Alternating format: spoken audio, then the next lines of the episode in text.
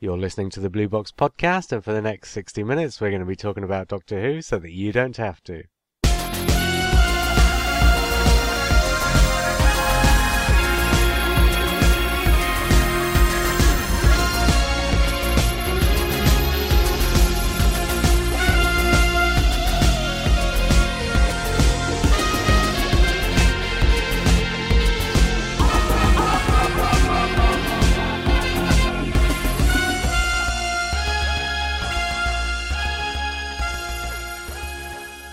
Hi, I'm JR. I'm Mark. And I'm Simon. And tonight, finally, we're getting round to our season six podcast, as voted for by you, the listener. Well, as voted for by 19 of you, the listener, anyway. and us. And us, so that's Yeah. 23 people voted in this altogether. Yeah. That's actually not bad, though. That's quite a nice cross section, I think. I've been really looking forward to this because I want to see how it's going to pan out. oh, really? Mm. Oh, maybe there'll be a few surprises along the way. Ooh. Did you not watch the votes as they came in? No.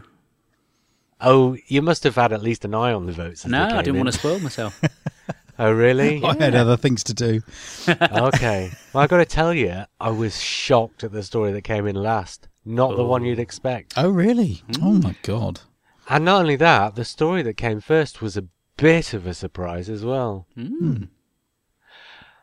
I say that now. I won't be saying that later. Um, an email. and this has literally just come in as we were about to start recording, so I've no idea what it says, so I'm literally reading this live. Mark, you've read it. Have I to watch out for anything dangerous? I don't think there's any effing and jeffing in there that I can remember. I'm not talking about effing and jeffing. I'm talking about half getting halfway through a paragraph and realizing it's about fellatio or something, and suddenly realizing realizing I've got nowhere to go. Uh, well, where would the fun Which be in that if I told you already? in itself. It's from Al No. Oh, it it's fine says, to have fellatio in it then. "Oh my God, Mark, Do you didn't have to say it out loud. Crikey! It ain't just the wind that's been blowing. Oh, sweet Lord. Alno says, Dear and the boys and JR, once again, I'm still on the train, so I'm sorry if this is a bit muffled. I'm about halfway through the Return of the Episodes episode, and I'd like to say, oh, that's why it's only just come in, because that episode's literally only just gone out this afternoon. Yeah. Hmm. He says, I'm about halfway through the Return of the Episodes episode. You can see how I'm enjoying reading this for the first time as I'm reading it out, out loud, can't you? I can't had- see it, but I can hear it. Well, I've had no time to process this information, so it's all coming completely as a surprise to me.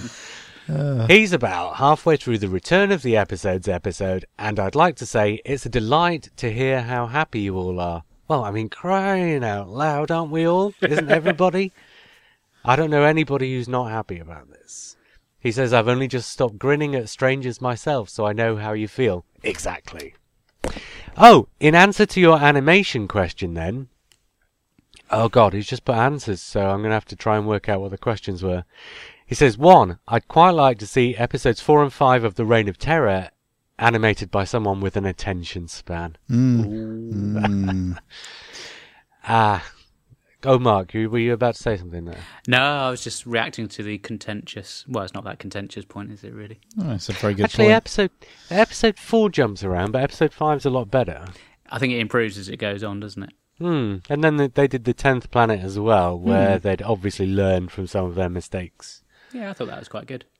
Okay, this next one was the question which extant story would you like to see animated, isn't it? And he says the Rings of Akhaten would be hugely improved by being animated in the style of Derek Jarman's Blue. Oh, hilarious. Ah, Do you know Blue? yes. No, I don't, unfortunately. Go on. Well, it's, I'm glad that somebody doesn't, because I'm going to have to explain this for any listeners who don't now, aren't I? Uh, Derek Jarman's Blue Is it a silent is film? no, it's Far from it. anything Yeah. but a silent film. It's essentially a soundtrack for a film and a blue screen. Ah. 80 minutes of just a blue screen with people talking on the soundtrack. From from what I know, it was created uh, to reflect the fact that he lost his sight, didn't he, while he was uh, during uh, his uh, suffering of AIDS. Ah, that's right. Yes, absolutely right. Yes, I'd forgotten that. I've never seen it, Haven't you? but no, but I know. I think what it was shown is. once on Channel 4, wasn't it? It was it a special showing or something? And I remember watching it. Oh, really? Hmm. Yeah, that sounds about right. Um, I've seen you know several of his other films, and they're not really to my taste. Anyway, did he do? I like The Tempest. Um, He did some stuff with the Smiths, didn't he? Didn't uh, do yeah, the- he did, didn't Jubilee? he? That Yeah. the was it that the three song video thing? Yeah. yeah. didn't he do the Yeah. thing for the Queen is Dead or something? Queen is Dead, Ask, and um, can't remember the other one. T'other one. Yes. Yeah, that's right. Anyway, we'd better get on with the email, otherwise we won't have time to talk about the stories. He says the Rings of Akhaten would be hugely improved by being animated in the style of Derek Jarman's Blue. I could then turn the sound down and watch it with subtitles. I know that JR said it's always a good idea to approach something you don't enjoy with lowered expectations, as then you're more likely to be pleasantly surprised by the experience. And normally I'd agree and then jump in the swimming pool, but seeing as it didn't work for Sprouts, I'm not convinced it will with musicals. Anyway, I've just missed my stop because I wasn't concentrating. Mustache, yours elatedly, Al. Oh, bless him. Uh, not fillatedly. Oh God, we're not in a remotely patronising mood tonight, are we? Bless him. Ah, blow me. Oh, Jesus.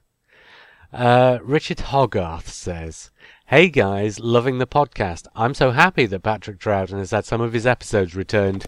It's great that one of the best doctors finally has some of his back catalogue returned. Hopefully, fans and newbies alike will start to be able to appreciate a true gem in the series, who also paved the way for Matt Smith's incarnation. I wanted to say, JR, that I have to say I disagree about the Armageddon factor being terrible. I thought it was a really good story, and there have been worse stories. Um, yes, there have been worse stories. No, it wasn't a really good story, and I'm sorry you're wrong.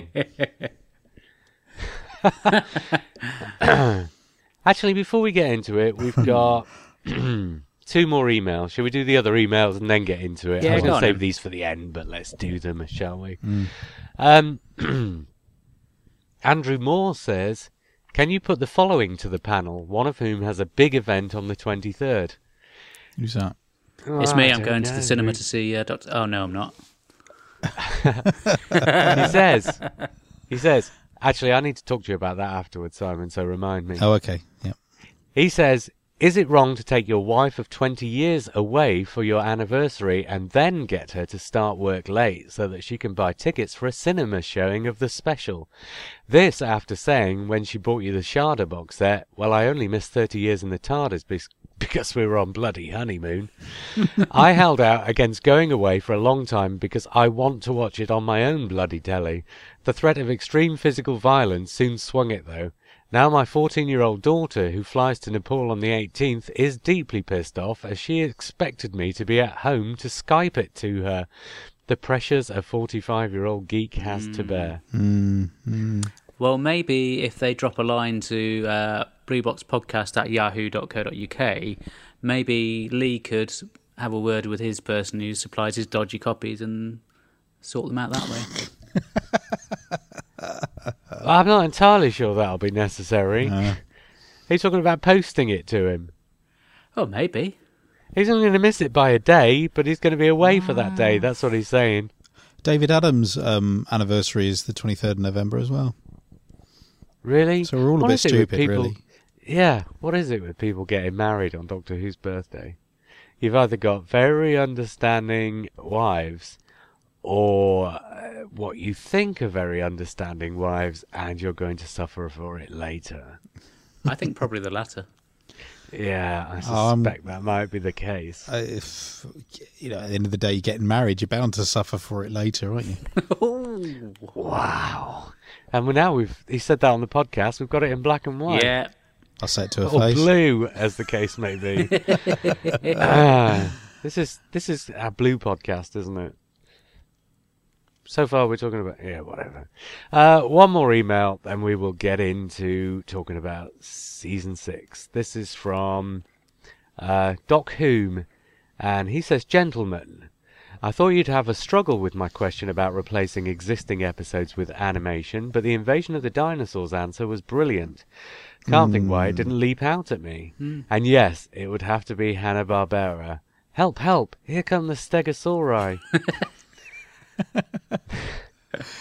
the oh, he's been listening this afternoon to our uh, missing episodes podcast as well, or the first in a trilogy actually. By the time this comes out, I think it's going to be. He says, but then it's a big enough subject, I think. They're quick off the mark, aren't they? they don't Oh, yeah. about. Oh, yeah. He says, The unrestrained joy of the Blue Box podcast team at the return of the missing stories was amazing.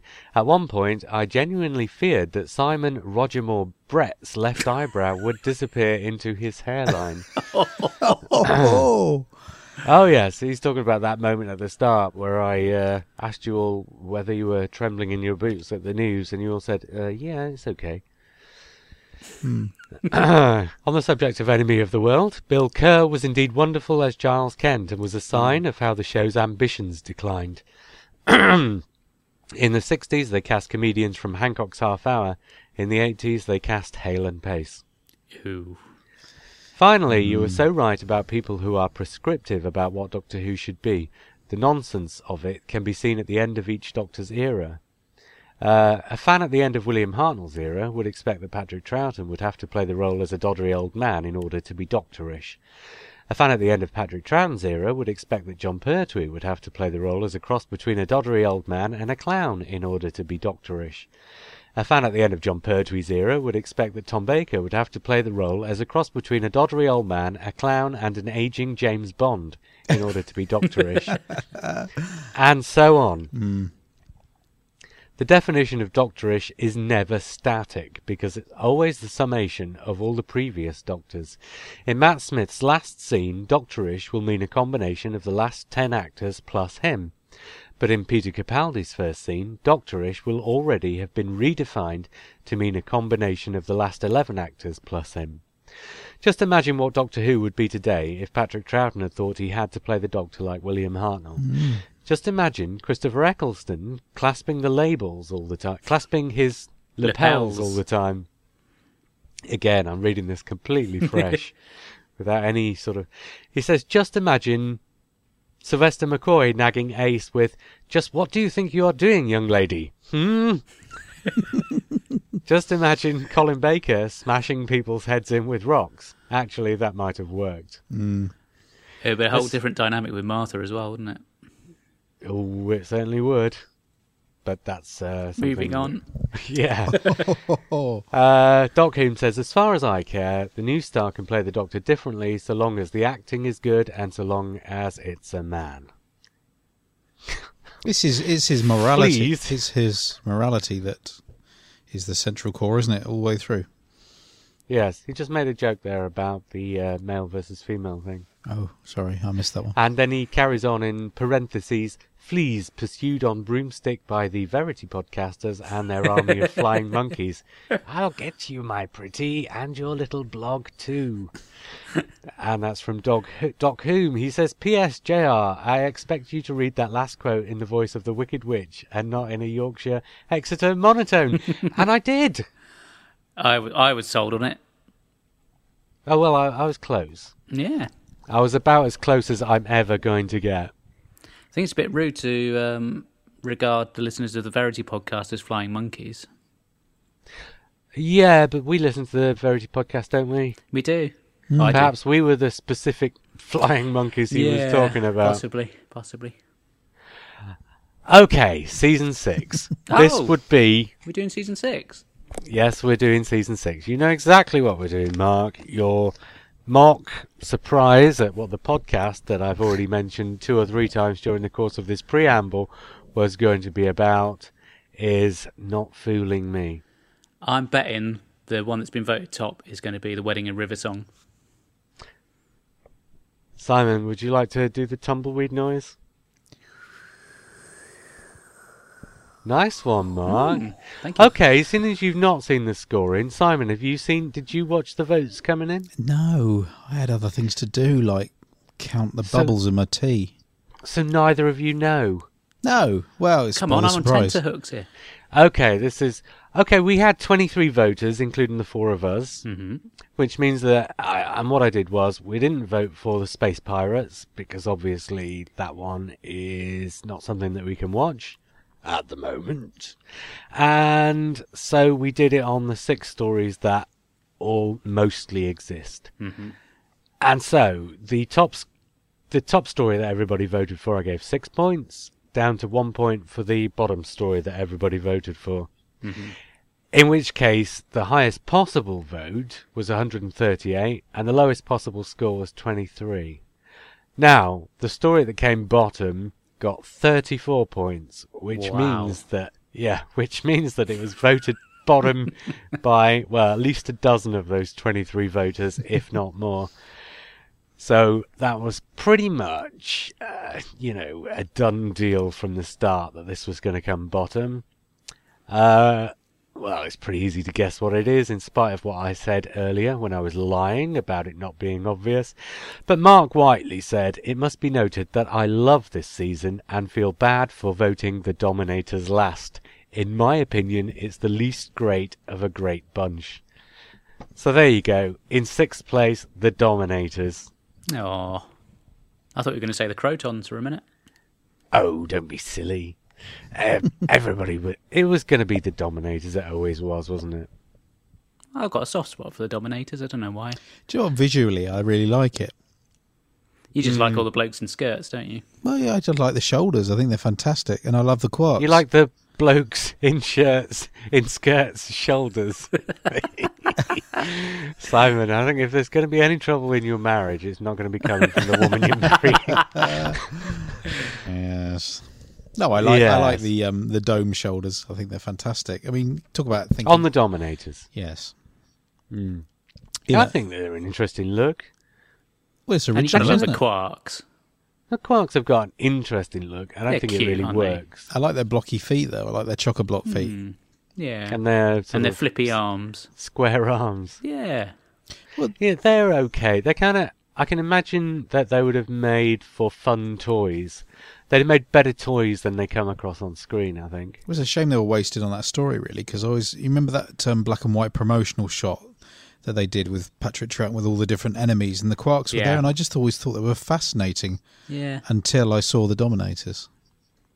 Mm, I could see them on Yeah. a little vehicle in Star Wars with that the Jawas have got in amongst all of their random robots. Mm, mm, that's yeah, right. yeah, yeah, yeah.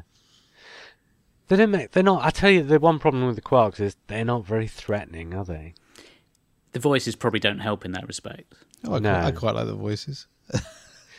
Yeah, But they're not threatening voices, not are they? threatening. That's the trouble. Yeah, I, I tell my kids off for blowing bubbles in their milkshake for making that noise. Okay. Look, the Dominators. It's not a dreadful story. Hmm. It's got certain. It's. Oh, I tell you what. We talked about the Web of Fear. Well, last week or the week before, and well, what I said was it's a brilliantly directed, poor script. And of course, the the Dominators is a script by the same people who wrote the Web of Fear, Yeah. and obviously, I mean, the script on the Web of Fear knocks spots off the script for the Dominators. So, yes, it's not the best of scripts, but it's fun. Yeah. Hmm, hmm. And I think if the story that people have voted last can be as fun as the Dominators, it can't be a bad season. No, no. It's an odd choice for a, a season opener, but um, but then this is the time when they Wasn't didn't have bit- big, massive openings for seasons, did they at all? So And I think also they had a lot of stories that were falling through as well, which didn't help either. Mm. So I think they were saddled with it rather than uh, choosing to open with it. This was the this was the season that. Okay, two things about this season before we get in to start talking about the rest of the stories. Two things about this season.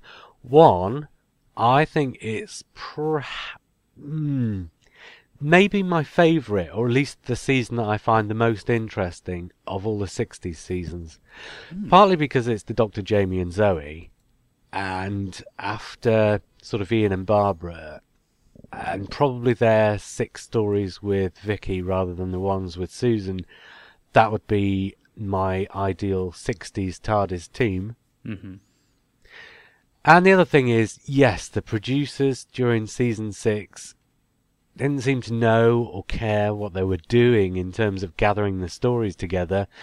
And to a greater or lesser degree, these stories seem to be what they were left with when everything else was gone. Do you know what I mean? Yeah. None of these stories here, I don't think any of these stories are first choice.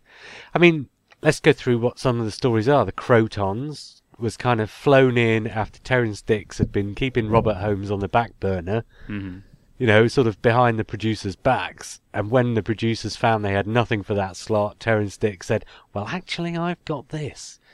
And that's where the Crotons came We from. should give and him then, a go. course- He's quite a good writer. Mm, and of course, uh, after the Crotons, it's like, okay, here's a guy who can actually write, get him to Mm. do another one quick. The War Games is literally Terrance Written as, he, as they're and- going along. Yeah, making it up as they go along in order Yeah. to fill 10 weeks Bloody where well. something else has disappeared. The invasion is, um, you know, eh, we look upon it now as Derrick Sherwin's great pilot for, you know, 70s Doctor Who with the Mm. Doctor stranded on Earth. But I mean, at the time, it was a pretty unusual thing for the producer to actually write an eight week serial in the middle of a Mm. run. Yeah. I think it was the first one that was recorded for season six as well, because the previous stories had been recorded during season five, weren't they? So you're basically starting with something that the producer's written, Mm. and, and this was the season of sort of musical chairs in terms of who was producing and who was Yeah. script editing. And then you've got the Seeds of Death, which should have been a story by um, Brian Hayles and ended up being a script by Terrance Dicks. It's literally make do and men throughout the whole season. I don't think there's anything here that was as they planned it. Even the Mind Robber was supposed to be a four-part story that they Yeah. tagged a fifth episode onto when the Dominators ran to an episode short after they cut it down. It's all mad. It's just Yeah. literally making it up as you go along and literally getting something on the screen week after week. But despite Until- all that, it's still good. You know, people Well- still love it. Yeah, I think perhaps in large part due to the team. Wendy Yeah. Padbury, I think, brings something out of Patrick Troughton and Frazer Hines that Deborah Watling didn't. But having said that, I'm not saying Deborah Watling didn't bring anything out of those two actors, but I think Wendy Padbury comes along and does something completely different. It's a the different dy- dynamic, isn't it? Yeah, mm. the dynamic completely changes when Wendy Padbury turns up, and I think for the better. Well, she's allowed to be intelligent rather than just someone who screams every five minutes. Exactly. I think with Deborah Watling, with Victoria, especially the way the character was written, this is not necessarily due to the actress, No. but it always feels like she's a lead weight around the other characters' Mm. necks. Mm. It's like she's kind of whatever they want to. You know, I said this before about Frazer Hines and Patrick Trout and feel to me like the Beatles in Help or something, Mhm. where they're just literally going out and having fun adventures, and it always feels like Deborah Watling, or like Victoria rather, is kind of dragging them back. Whereas with Zoe, you get the feeling that she's like, you know, the she's next along for the ride. Exactly. Mm. So all of a sudden, you've literally got a season where it is about the TARDIS team going out and having adventures rather than getting stuck in adventures that they don't necessarily want to be having. And of course, you've got that Anyway- lovely dynamic, haven't you? The fact that that Zoe is supposedly a genius, and there's almost a competition between her and the Doctor. So that's uh, that's something that's not been isn't touched upon until sort of Romana, isn't it? Quite a lot later. And works really well. Oh, I don't know. I Mm. think Liz Shaw is pretty, pretty smart. Mm. Yeah, yeah. I think what makes it work with Zoe, though, is that she's supposed to be, inverted commas, a genius. Hmm. But actually, she's When the just a regular. suits. Yeah, she's just a regular girl. She's like the female equ- female equivalent of Frazer Hines, Yeah. who brings out the clever when needed, hmm and the rest of the time she's just a person having the same fun as the rest of them. She pulls off the spangly cat suit better than Frazer Hines could. I don't know. I've not actually seen him in it. um, Michael Whiteley says, "I've be- we've got several sort of short messages. So I'm going to read one out in between each story." hmm Uh, Michael Whiteley says, I've barely watched The Seeds of Death. Loved The Mind Robber when I was a kid. The Dominators is very boring. The invasion is good, but the lack of Cybermen lets it down. The Crotons I've only seen properly once, but I like the design of the Crotons. The War Games is long and padded, but is good and a very important story in the history of the show. The Space Pirates episode 2 is just boring. Right, story number five in our rundown, or our run up towards number one, uh, and on 56 votes, which is, um, oh, that's slightly more than uh, second places from everybody who voted, so that's not bad. A little bit more love for this than for the Dominators, perhaps. But in fifth place, would you like to guess? I would say probably the Crotons. Ooh. Simon, what do you think? Well, I'd like to think it was Seeds of Death, but it will be the Crotons. And it is the Crotons. What did you think of the Crotons? I really like it. I've, I mean, I've got a soft spot for it purely, as I always say, because it was part of the Five Faces of Doctor Who, and it was my first hmm. exposure to Patrick Troughton, and it is a lovely Troughton episode uh, with the mannerisms. You know, the the umbrella when he's first when they first arrive, and he's singing to himself, and he's holding the umbrella aloft, and then he picks up the paper piece of formica, which you think, which I think is a, a really neat little thing. Is the the little thing that he uses on the sensor later on, and you just think it's Oh, just a gesture that he just picks it up because he think he just looks at it and goes, hmm, and nothing's said about it. There's no there's no heavy. Actually, Go on. a Schrodinger's cat Yes, or a Chekhov's gun. but I, I, I really like it, and it's it's a a pure um, fun sci-fi idea. This this idea of the hidden away aliens using and absorbing um, the population. It's all a bit uh, time machine, and it's It is. It's very time machine. yeah. Um, Robert I- Holmes revisits that later, doesn't he, with um, the mysterious planet? And of course, it's basically what Terry Nation had used for the Daleks years and years before. Mm. mm, And it's not really a million miles away from where the Dominator was. The Dominators was coming from either. Where you have, you know, hippie society, peace loving on one side, Yeah. and the Dominators on the other. So it's kind of a. It's almost like. This is perhaps why it suffers. It's almost like a standard Doctor Who story. mm, and because it's Robert Holmes's first script, he's not using the series yet to tell the stories he wants to tell, as opposed to telling the stories he thinks he ought to tell because it's that Mm. series, Yeah. which is perhaps why it's such a standard script. So it's not brilliant. It's nice ideas. It's I think it's sublimely directed by David Maloney. I think he does a really good job with what he's got. And and like you say, there's some lovely moments at the start. That beach scene in The Enemy of the World that we've all now, of course, been able to see.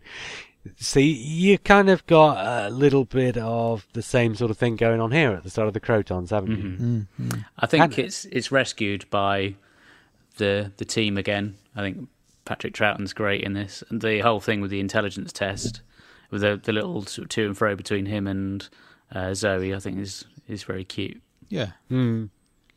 And there's lots of nice little moments like that. And the uh, War of the Worlds sensor coming out of the side, yeah, attacking That's the a Doctor. great scene. It I is, think it's that's great. brilliant. Really well Mm. done.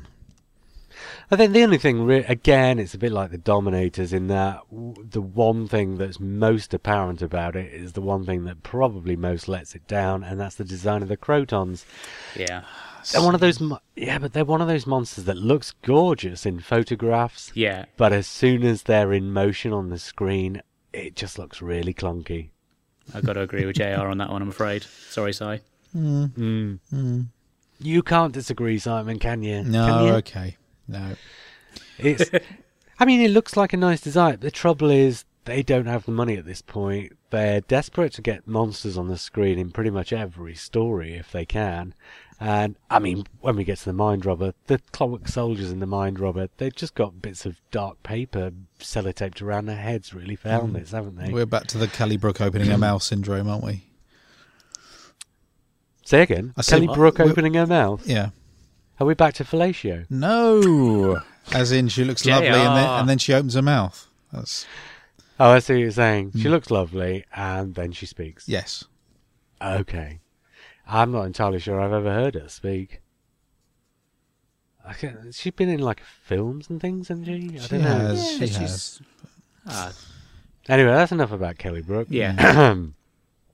Should Sorry, we just move having a moment there. yeah. What a Kelly Brook moment. Yeah. Mm. Are we back on to... No, I'm not going to say it again. Memories. Oh dear, oh dear. Michael Seeley says, The Seeds of Death. I am prepared to issue a statement explaining my dislike of the latter story through my solicitors. In the meantime, I wish for my privacy to be respected and will prosecute within a metric inch of the law my right to diss the hiss of this 60s piece, despite Miss Kelly's tight trousers. Get off my property before I set a croton hose on you. Suffice it to say, then. I don't think Michael Seeley likes the Seeds of Death very Mm. much. And I completely get what he's saying there, where he's coming from. This is one of those really weird ones where I really enjoy it, Yeah. but I think it's absolutely dreadful. I think there's a running theme here of, you know, the story's not the best, but the people in it make it enjoyable. And Yeah, but uh, the Dominators and the Krotons, I think those are okay stories. hmm Not brilliantly executed in the script, but executed much better on the screen. Whereas The Seeds of Death, I think, is an appalling script. That's got some really bad execution in some places. You And do in get a hilarious places- phone party at one point, which is. I'm good. talking more of the really Yeah. slow plodding ice Yeah. warriors. Although, having And- said that, I think the, the guy that gets stuck, because I haven't seen it for years, but the guy that gets stuck on the space station or whatever it is, or is it It's the brilliant. Yeah, he's really good. Yeah, I was He's just really going to say that was what I was coming to. I was going Mm. to say the Ice Warriors on the one hand are dreadful. Yeah. The guy who gets trapped, what that is an absolutely astonishing performance, Mm. and that's brilliant. So it's kind of got this weird thing going on between terrible and brilliant. and what it does is it does that terrible thing that I ah, that that that is the thing that spoils Doctor Who stories for me. Something like the Dominators, right, is telling an allegory. You're not you're supposed to you're not supposed to believe that it's completely real. That this hippie society uh, has got no ability whatsoever to fight the invading dominators. Mhm. You know, it's an allegory about sort of hippie culture and this kind of thing. And like stories that would come later, like the Happiness Patrol and Paradise Towers, where I say they work on a sort of more mer- metaphorical level. Yeah. So the Dominators and the Krotons, for me, work on a more metaphorical level, and on that level, they kind of make sense unto themselves. hmm And then you've got the Seeds of Death, which pre- has pretensions towards working on a more physical and a more mechanical level. And then you've got something like, you know, episode two, where the doctor says, Oh, yeah, I'll just hop on this rocket and get up to the moon. And, you know, by the end of episode two, he's there. That's a journey that would take, you know, weeks, days at the very least. They do like a nice bit of weather control in 60s Doctor Who, don't they? Are you changing the subject, Mark? No, no, I'm just saying it's a bit of a recurring theme. Yeah, it is. And again, that is something that on a mechanical level in this story hasn't been thought through. Mm. I mean, these are the nuts and bolts of this story. If you're going to sort of tell a sort of. I, I mean, it's what we would probably call these days a techno thriller. You know, it's about the mechanics of the world that the story takes place in Mhm. and how the sort of invasive element in the story affects the mechanics of the world, which is where the plot comes out of. But if you don't think about the mechanics of the world, I mean, this is what the Dominators gets away with. If you say, right, these people are literally so pacified, they will not fight, then you have to accept that, and that's an element of the plot, and the rest of the logic comes out of that, and it makes sense Mhm. from that perspective. but if you're going to say that in the Seeds of Death, you know, all forms of transport other than the transmat have been done away with, Yeah, that's pretty weak, isn't it? it is. It's really weak, and it undermines your storytelling. Mm. So although there's lots of fun to be at, it's a it's one of those stories. If you turn your mind off, no, no, no. let me rephrase that. There are some stories. The Dominators. Go back to is- Kelly Brook. No, but if you turn your brain off for the seeds of death, Mhm. let me say, because your mind is your thinking part and your brain is your understanding part. Let's say. You need to have your brain turned off to enjoy the Seeds of Death, and if you do, it's a perfectly pleasant experience. Whereas See, Lee would probably vote this one quite highly because he likes his futuristic costumes and they're Ice wearing those well. hideous jumpsuits with. They look like they're wearing their Y fronts on the outside. they look bloody awful. Mm. Especially, oh, I can't remember the actor's name, the one from Revenge of the Cybermen who. Oh, dear, oh, dear, oh, dear. he looks. And yes, why would they do that? Oh, Lord. It's the future, Jr. Everyone I wears clothes like that. And and yet again, this is one of those stories where you can pick and choose any monster and just stick it in there because there's uh, no reason for them to be ice warriors at all. Not well, especially, none, no. not other than the fact that Haisman and Lincoln probably owned the rights to the Ice Warriors and thought, hmm, yes, Hayles. Oh yeah, I mean it's yeah. Was it it's a- Hayles? Was it? Brian Hayles. Brian Hayles, yeah. Okay. Yeah, yeah. Mm. Hmm. But I do, but then you know I can put this story on and while away two and a half hours in, and have a perfectly pleasant time with it. So, Mhm.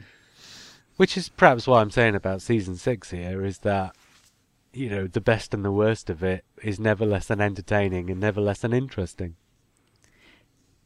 Yeah, you did get the impression that they had quite a lot of fun making it.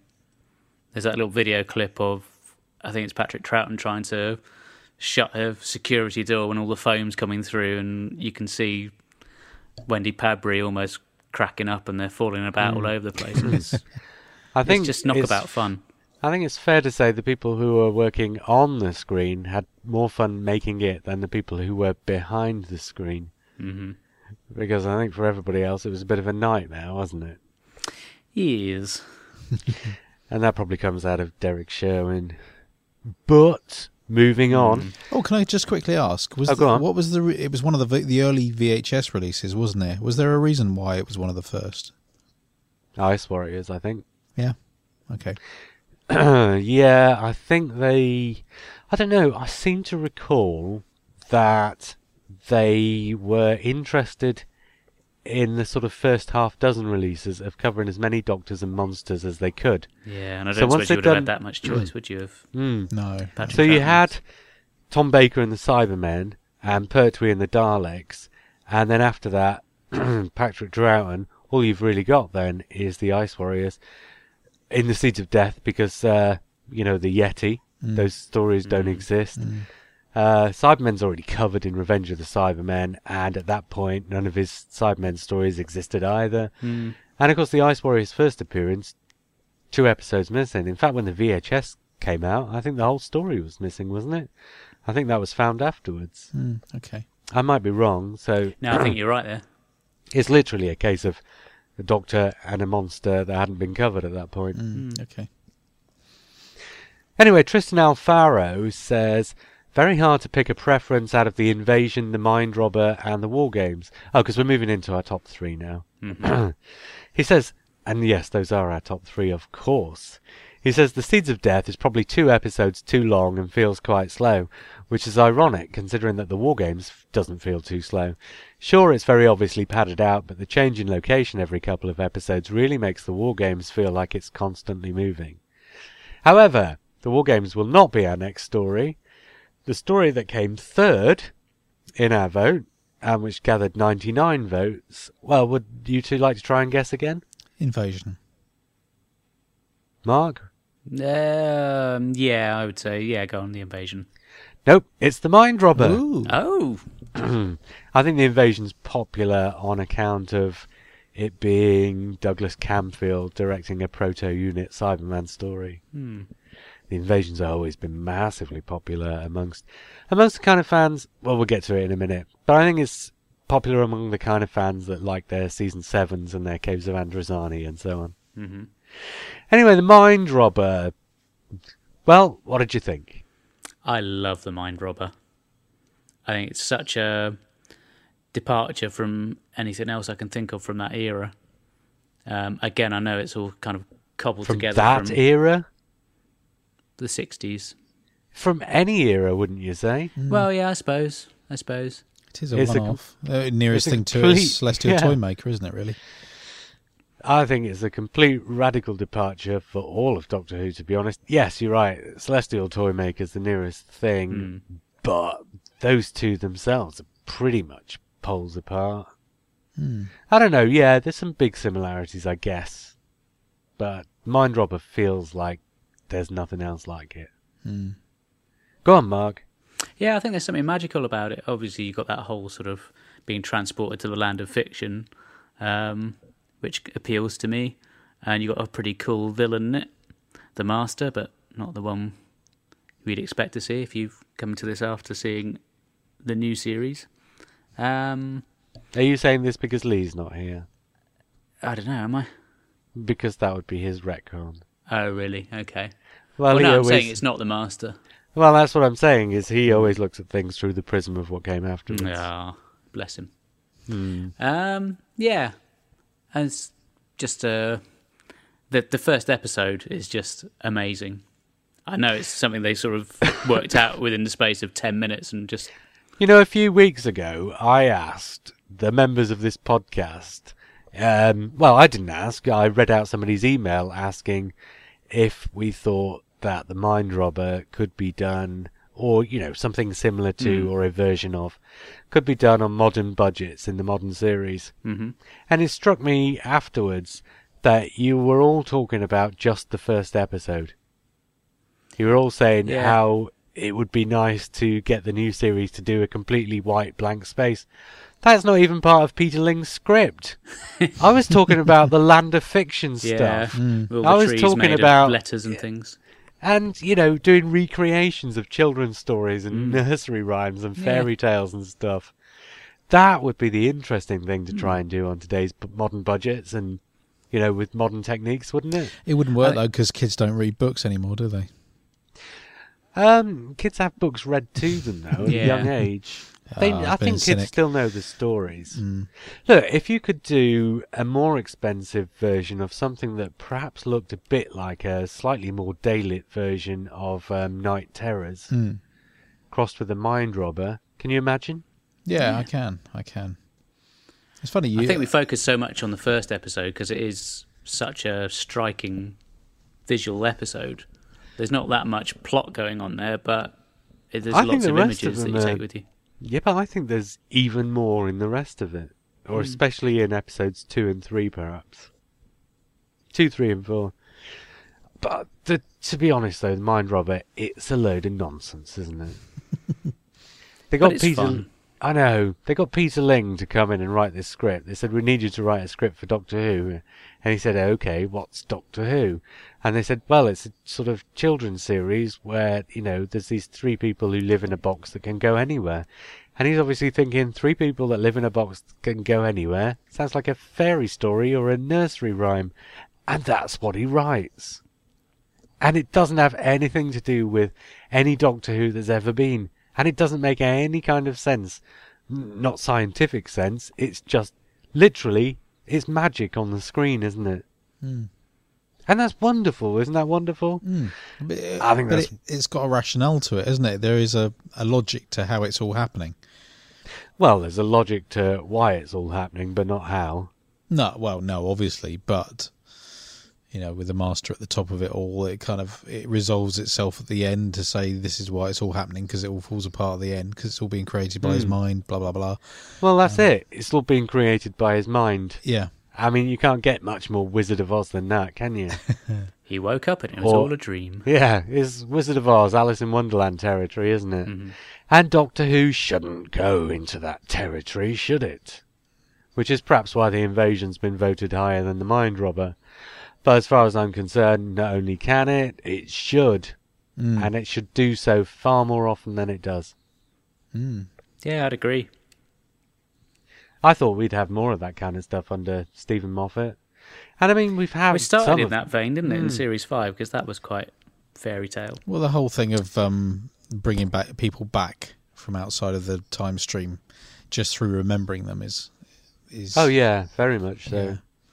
I think season six did. I think what Steven Moffat's done to go off at a slight tangent in season five, series five, sorry, he did kind of he did the fairy tale as a fairy tale with a slight science fiction element, and then in series six he did science fiction as fairy tale. So you've got things like the girl who waited. that feels like a fairy tale, but is actually kind of also a hard science fiction concept. hmm And you know, the God complex and other stories like that. Yeah. They all feel like that to me. Season series five, fairy tale as science fiction. Series six, science fiction as fairy tale. So it's like the obverse of the same coin. And then, of course, with series seven, he's done this whole movie thing, which is Doctor Who going into the anniversary, which is obviously a lot different. Although you kind of also still got the fairy tale element there, especially once Clara comes into the picture. Yeah, definitely. Anyway, the Mind Robber, I think that's three thumbs up from us, is it not? Absolutely, Mm, yeah. Yeah. Right. We're kind of racing through these pretty quick now, aren't we? We're getting there. Hmm. Richard Judge says, trying not to be negative, but I've never been too keen on number six. By which I think he means the series, the season. Right. Within the season, there are some brilliant. Obviously, he doesn't mean the Doctor, because I don't think anybody's been that keen on Doctor Number Six. Certainly not his televisual incarnation. So there would be no need really to point that out, would there? I think he's been redeemed by Big ah. Finish, but that's for another show. Yes. Okay, Richard Judge says Within the season, there are some brilliant episodes that I absolutely love Dominators 1, Mind Robber 1, Invasion 8, Seeds 3, War Games 1 and 10. But really, every story is at least one episode too long, mostly two or three in the case of the Invasion and the War Games. I can't really say the same of seasons 4 and 5, where I think every episode earns its place. I think it's. I think it's The Ice probably- Warriors can be a bit plodding. I don't know, but I think in terms of the stories being too long, Hmm. I think he's probably got a point. I think they were Yeah. stretching these. I think they were stretching these stories out because they were struggling to find stories. So they were just making the stories they had as long as they possibly could. I mean, I So love the prob- invasion, but it does seem padded. Yeah, he's probably so he's probably right in that respect. I think it's because of the central team and because of the people who are directing these stories that actually I don't think the stories do outstay their welcome. I think they fill the space. They might be filling more space than they're really due, but I think they're filling that space brilliantly. Mm. Even the Seeds of Death, like I said, I can happily sit down and watch that for two and a half hours and not feel it's too long. It's just the story itself that uh, makes my brain ache. um, so we've got two stories left. One of them came second with 105 votes. Uh, one of them came first with 113. So actually, if you've been listening to the number of votes the stories have had, this was probably pretty much a done and dusted deal. There are a few people who voted, you know, against the flow, but for the most part, these stories were in their positions right throughout, and the only thing that was going to be was how many points were between them. So, in second place, what do you think it was, the War Games or the Invasion? Uh, it's got to be the invasion, surely. Yeah, I agree. and it is. So, So- bloody predictable. no. Like. I was saying just now, though, I think it fills its space beautifully. Yeah. I think those first four episodes where it's kind of uh, well, it's kind of back in enemy of the world territory, really, isn't it? hmm People think of the enemy of the world as a one-off, but that's only because the Cybermen turn up halfway through the invasion.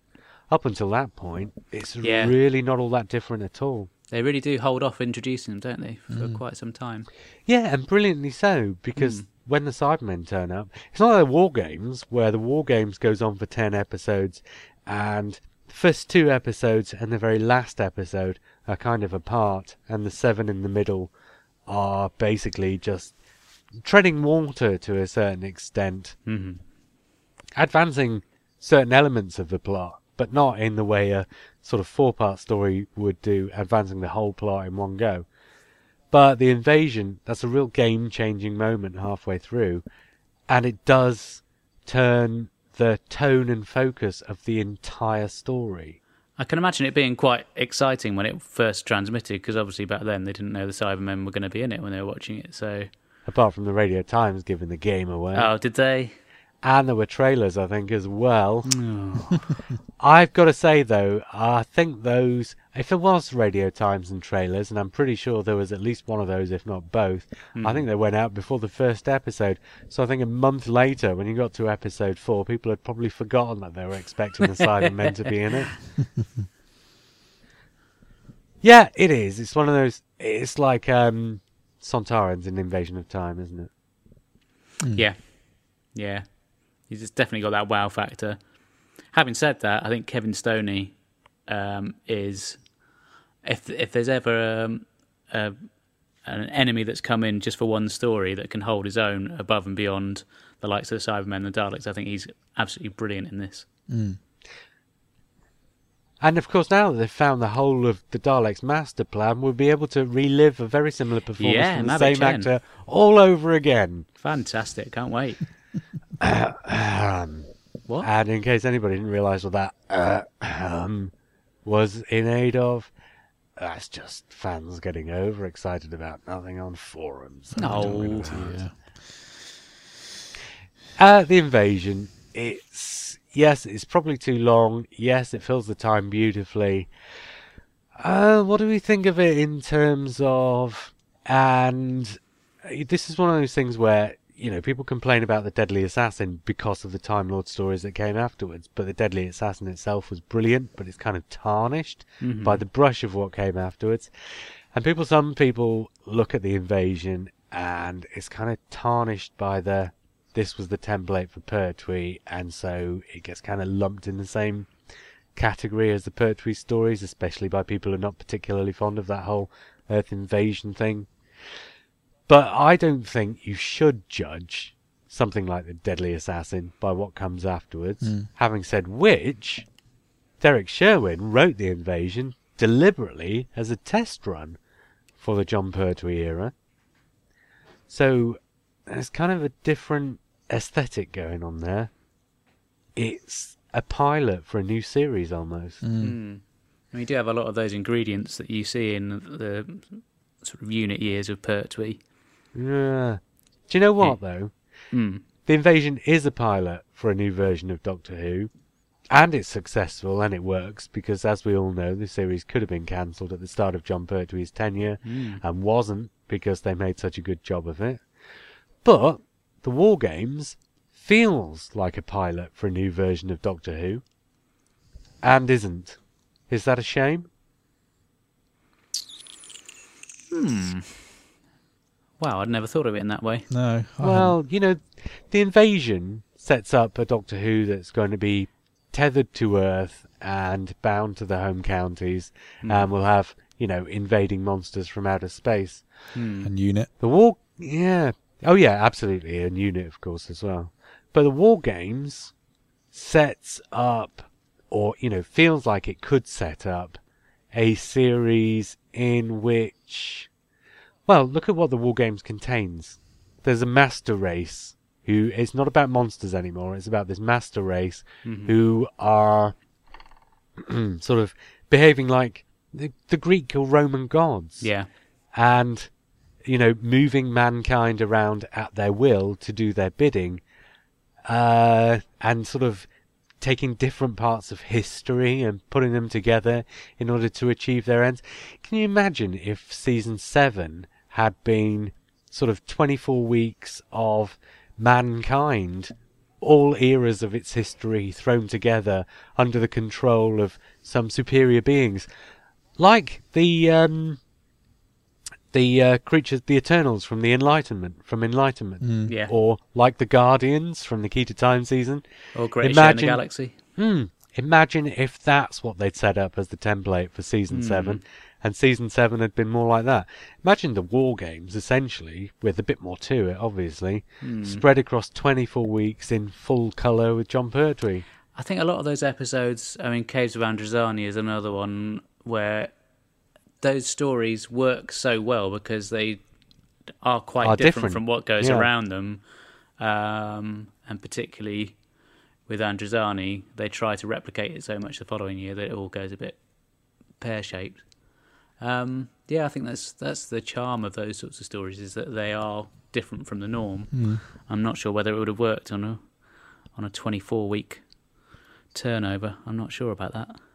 Well, the war games, you mean? Yeah. Well, it works for ten, and I mean that's ten weeks of. Well, this is that's ten weeks of one storyline, right? hmm That one storyline goes through the entire ten weeks, or the first Yeah. nine.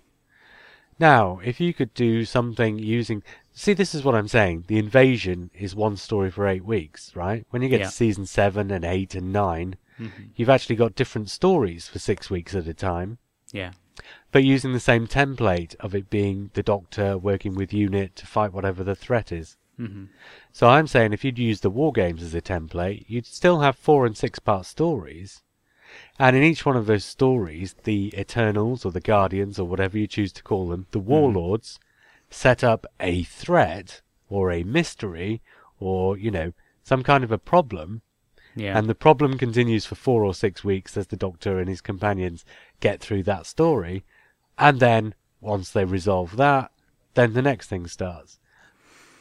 Mm, I'm I'm not just sure you could sustain that though. No. Oh, I don't know. They're sustained unit. Yeah, I suppose. I suppose. Now, don't get me wrong. You know, if you had a another year of Troughton doing that type of story, I would be quite happy with that. Then I'm not the I'm world's biggest saying- Pertwee fan. I'm only saying take unit and the brigadier out of the equation and Mhm. put the warlords and the war chief in instead, so that your so that your regulars, instead of being the good guys on the doctor's side, are the Mm. bad guys that he's fighting against. And that's not a million miles away from what happened in season eight. I suppose not. So you know, that's just I'm. I think we might be talking about a totally different show. Well, that's what I'm yeah, saying. Thirty odd I'm years saying down the line. That's what I'm saying. I'm saying the invasion was definitively a pilot for something that would be along. I'm just saying, I wonder, you know, in another universe, if the War Games had been instead, because the War Games feels like it is, Mm. just as much as the invasion does, you know, how Doctor Who mightn't have turned out. And of course, that could have run for two or three years and then changed again, just like it did in the unit years. Yeah. Anyway, Al No says, uh, I'm going to do these in reverse order. He's written them in running down, but I'm going to run up. He says in sixth, he's in sixth place. He says the Dominators, conspiracy theory, picking on pacifists in '68. Still, at least it's not a six-parter. uh, in fifth place, he puts the Krotons. hmm Five Faces of Delusion. Robert Holmes hides an interesting idea under an unsympathetic production, and then Philip Madoc turns up. Yay, Madoc. Absolutely. and of course, he's in the War Games as well. Yes. Um, in fourth place, Alno's got The Mind Robber, possibly the most important piece of television since The Chase. Stop sighing at the back. the cover version by Promethea in her first album, track six, is intriguing. I've no idea what he's talking about there, but no. we'll just have to take it on trust. He says, Who'd have thought a TV comic strip would still be relevant yesterday? Pretentious double meaning and odd punctuation intended, said Al. Right. Not a fan. In, in third place, The Seeds of Death. Tense stuff. Stop laughing at the back. Alan Bennion acts his helmet off, and there's a welcome return for the Fab Five's fungal foam. uh, number two, The Invasion. Packer! And then the Cybermen turn up. Oh, I love that. Oh, and in first place, The War Games. It's got everything. And then Philip Madoc turns up. Yeah. So the War Games, guys. 113 out of a possible 138, which means, That's pretty good going. Mm. yeah, which means, you know, I think it, as a modal average, it must have been everybody's number one. I think you- Simon, you chose this as your representative choice for classic series, didn't you? When we did that episode a few weeks ago. Yes, I did. Yeah, I think it's it's it's a minor miracle that it manages to hold up for ten episodes like it does. Yeah, and when you consider what they went through to actually get it to the screen as well. Yeah. If somebody described it to me and said, "Well, they- they're kind of traveling through all these different time zones over ten episodes," I'd think, "Oh, blimey." You know, will it work? But as I've always said, I watched it in pretty much one sitting, and it worked. And I know that's not It the way you should watch it, but it worked. It feels like, to more of an extent than any other Doctor Who story, and I've said this similar kind of thing before. It feels like a series like, say, Lost. Mhm. Probably not the best example I could give, but I'm trying to think of an example where there's a story that goes through the whole season, and more so, it's not just an arc that goes through the whole season. There's a story that goes through the whole season. So you got the each- backstory, and they're drip feeding it through to you. Yeah, no, no, it's not a backstory. It's the front story. Mhm. The story in Lost, Lost is a serial.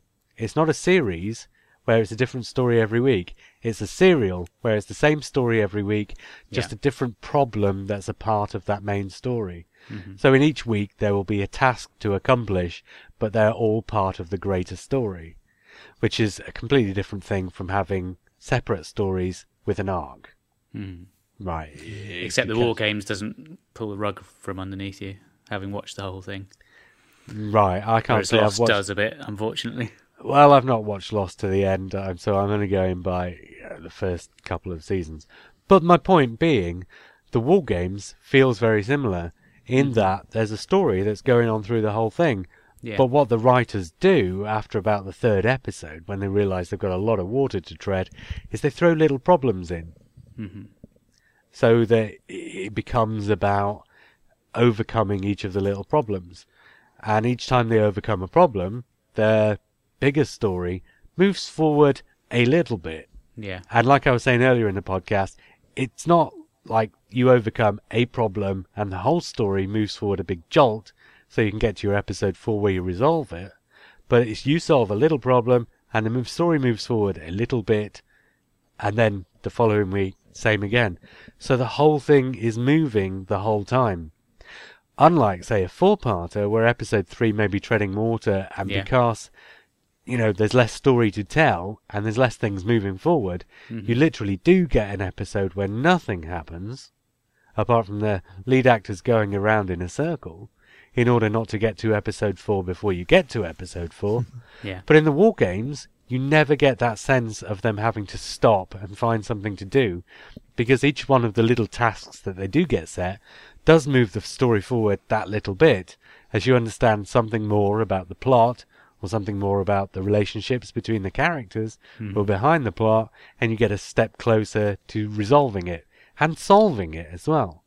Because this is something that needs solving rather than just, you know, in Seeds of Doom style, throwing a bomb at it. Mm-hmm. I know you're uh, you perhaps don't hold Terrance Dicks in quite the same esteem as someone like Robert Holmes, but I think he deserves a lot of credit. Mm-hmm. I think he's a brilliant storyteller. Hmm. It's just that his stories are all a little bit too last of the summer wine for me. I don't remember the Doctor escaping in a, a bathtub going down the side of a hill.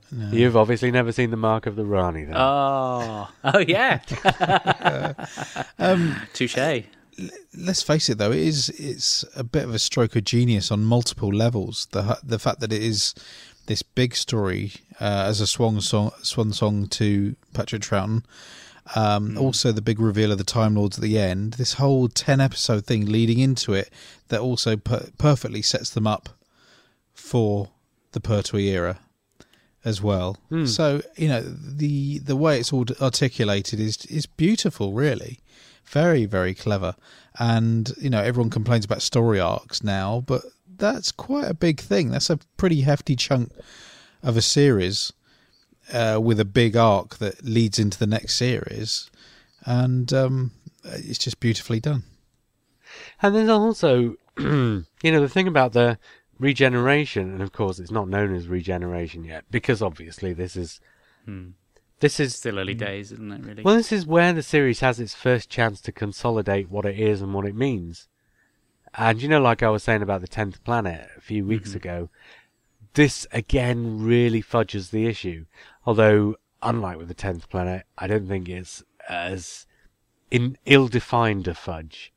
But what I'm saying is, in the tenth planet, the Doctor gets old and changes his body. You know, it's and every regeneration since the War Games has been the Doctor gets injured and replaces his body. Mm. yeah. But the first two are entirely different. Hmm. In the very first one, he gets old, so he reta- re- he replaces his body. In the second one, he gets in trouble and he has his body replaced for him. Yeah. So still, by the time you get to the changeover to Jon Pertwee and Tom Baker, I realise again I've gone off at a bit of a tangent, but I don't care. I'm having that we do. tangent. Yeah. so that is 11 years later, or 10 years later. You know, the change from Jon Pertwee to Tom Baker. Mhm. So it's not until you actually get the fourth Doctor that even the program makers, let alone the audience, know what regeneration is. I've said it before that Barry Letts sets that template down. He sits down, he thinks about it, he works out in his mind what it is, what it means, what it's all about, and does it. But the important thing with the War Games is they had a chance to do that then. They had a chance. They knew Patrick Troughton was going. They knew they were going to replace him because the precedent has been set to do that. But you can't do what's happened before and say, oh, getting a bit old in this body now, must get Yeah. myself a new one. So they have to think up something different. Mm-hmm. And again, this is probably Derrick Sherwin, and I'm sure Terrance Dicks, having been involved also with the Barry Letts one that does set the template down, I'm sure Terrance Dicks had further ideas other than, right, we'll get the Time Lords to change him. And I'm sure that's what they collectively settled on as the solution. And that's probably because, you know, to my mind, and I don't want to say this is definitive because I don't know this to be true, but this is how it appears to me. But I think Derrick Sherwin doesn't have the guts to put his stamp on the show to the extent of saying, right, this is what it is. If Terrance says to him, maybe, I want to do the Time Lords changing in this time, Derrick Sherwin says, yeah, okay. Doesn't have the foresight to think, no, actually, we can sit down, work out what it means, work out, you know, how the precedents we set now will hmm. affect the future of this program. Because if this program is to go on and more changes are going to need to take place, Yeah. we need to set a template that can be used again.